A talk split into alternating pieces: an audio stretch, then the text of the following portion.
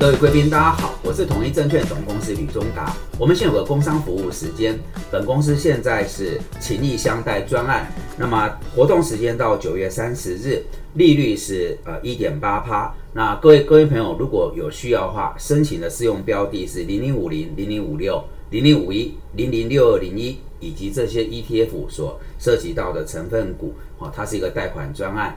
那您可以来洽询我们各分公司的营业同仁。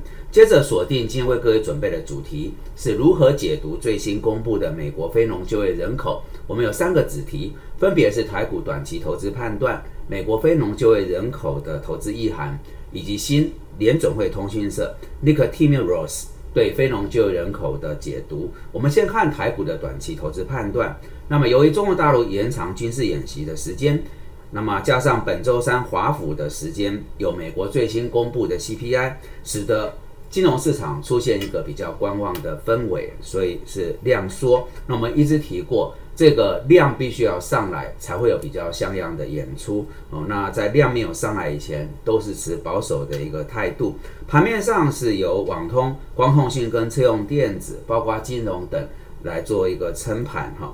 那后续怎么观察哈？我想，如刚才所报告的，整个通膨的情势，还有两岸的这个部分，会是现阶段影响台股比较大的议题。那么上个礼拜外资买超了两百四十七亿，对台股有增添一个正向的动能，可以保持对外资动向的追踪。那么本周也有红海的法说会，在这波电子股里面，红海相对是一个表现比较理想的局面。那它到底法说会释出什么内容，也值得来做追踪。整体来讲。在短期而言，美国、中国大陆跟台湾对这场呃两岸风暴，它持什么态度？这要看。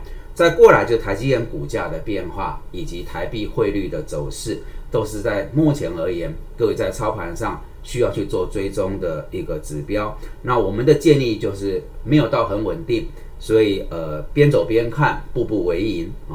那接着我们要进入第二个子题，就是美国非农就业人口的投资遗憾。我们希望各位可以在这个指标上有一点学习，那么日后啊，根据我们所提供的讯息来做一些总结。货币政策的判断。那我们先来谈为什么要关注这个指标？因为美国联储会主席鲍尔最近谈，他说未来升息的节奏取决于经济数字，我们会每一次会议来决定下一步的政策，而这个经济数据首看的就是劳动力的指标。好，那因为是联总会主席自己讲的，所以我们就要去看，呃，上礼拜华府时间所公布最新的这个非农就业人口，因为这个指标可以看出美国整个就业的状况。也可以看出它通膨情势的一个演变，最终这些会形成联总会下个阶段判断货币政策的依据。那里面的内涵，呃，七月份的非农就业人口增加五十二点八万，失业率跌到三点五趴。那这两个指标都回到二零二零年二月在疫情这个时间点的水平。那工资的成长优于预期，这个我个人是重视的。也原本大家认为工资成长的速度可能会放缓。但是上礼拜五华府之间公布，发现它没有哦，它还是维持一个优于预期的一个呃节奏。那么显现就就业市场是相对强劲的。那再往下看，就是说这个报告啊，看出来美国劳动市场是火热，所以原本市场所担心升息走到这里，呃，会影响到美国经济步入衰退，看起来以这个数字来判断，它没有。但另外一个哈，就比较吊诡的就。你的劳动力市场越强劲，越会加大联总会九月升息的力道。所以呢，一般的看法，在这个指标公布之后，九月中旬联总会的货币政策应该就是一次升三嘛。所以，我们这个指标切入，它是有正有反，哦，有多有空，哦，两边不同的一个力道。再往下看，就是每一个产业都有看到就业成长。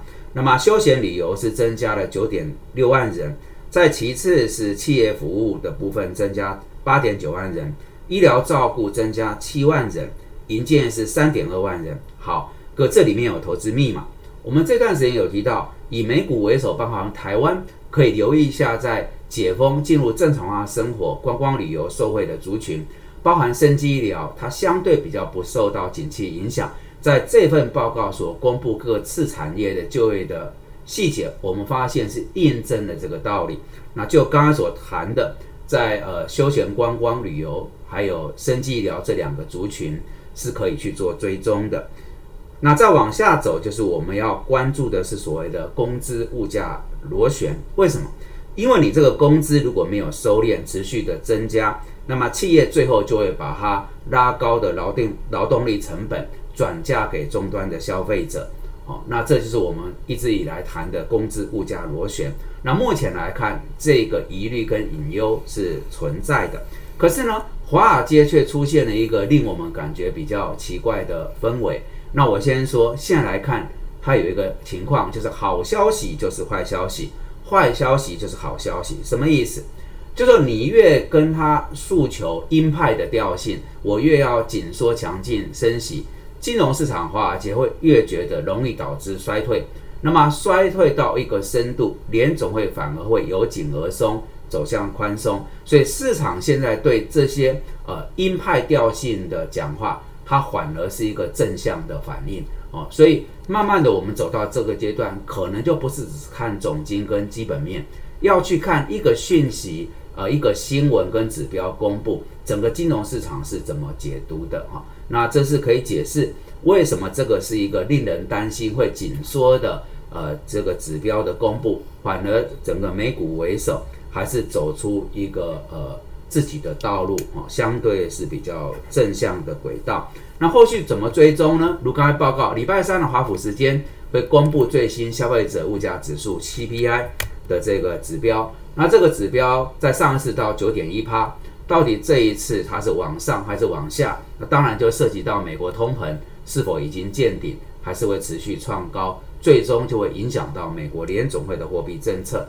最后我们对焦在。呃，第三个子题就是联总会这个新通讯社哦，新联总会通讯社，呃，Nick Timiros 这个人，他对于最新啊非农就业人口的解读，那么结论先给各位，他指出，由于非农就业人口仍然是强劲，意味着联总会很难放慢升息的一个步伐。好，这是他这个文章的结论，我把内内文说明给大家。他指出，七月非农就业人口打破原本经济放缓的预期，联总会可能需要将利率保持在一个更高的水平，而且持续更长的时间，借此来冷却过热的经济跟劳动市场。啊，这是它的原文。那为什么要重视这个呃新联总会通讯社 Nick 的一个专栏？因为我们已经发现到一个情况，哦，几次联总会的决策。它进入到届末期，它不能再对外讲话了。但是有一些迹象显示，就是经由这个记者对外来测试风向球。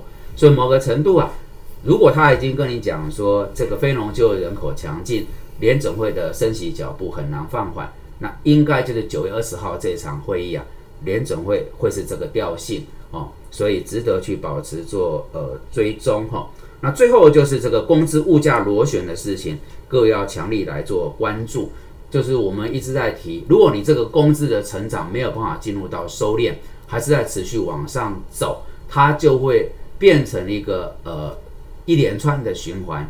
薪水增加，消费畅旺，景气活络，哦，那有过热的疑虑，央行就会采取预防性作为，它会紧缩。这就是我们以前所熟络的。菲利普曲线，那反映在现阶段，我们一直在谈的工资物价螺旋，就是你工资成长，厂商的这个负担加重，那它的为了保持它一定程度的营收跟获利，它只能把它增加的这个劳动力的支出，最后透过产品跟劳务价格的提升，转嫁给终端消费者。所以工资在这个阶段，如果各位对货币政策、对总金跟联总会有比较高度的一个兴趣。其实是最需要关注的，呃，相关的指标。那我最后收尾在一件事，有越来越多的美国投资银行的大咖认为这一波的升息的循环，终端利率美国会走到四趴，欧洲会到两趴。那为什么把这两个数字给抛出来？呃，各位，如果你是一个比较中期以上的投资，你心中有的蓝图就是联总会的呃目标，它的联邦基金利率。这个循环尾巴是在四趴，欧洲央行则是在两趴。那各位对我而言，这是一个重大的讯号转折，因为在过去这十三年，呃，除了短暂的时间以外，我们大半处的美国联邦利率区间是零到零点二五帕。那如果现在已经有预期到这个循环走完是在四趴，光这个四个百分点的提升，就意味着它会使得啊整个在总体经济来讲，大家进入到所谓的缩衣节食，那么厂商它的利息增呃利息支出会增加，哦也会冲击到它的资本投资的意愿，所以这就是方方面面林林总总，只要通膨有上来。那联总还在采取升息，为什么我们对总金啊，对于这个厂商的营收获利，还有资本市场的操作，是要持比较保守哦，比较审慎的一个态度。好的，今天是我们为各位准备的内容，那。如果大家觉得我们内容有助于判断跟操作哦，敬请帮忙按赞、订阅、分享跟开启小铃铛。还有我们刚才所谈这个呃专案情谊相待哦，也提出了一些细节的资讯给各位参考。如果有需要，也跟我们的营业台同仁来做接洽。非常感谢各位的深情参与。Yeah.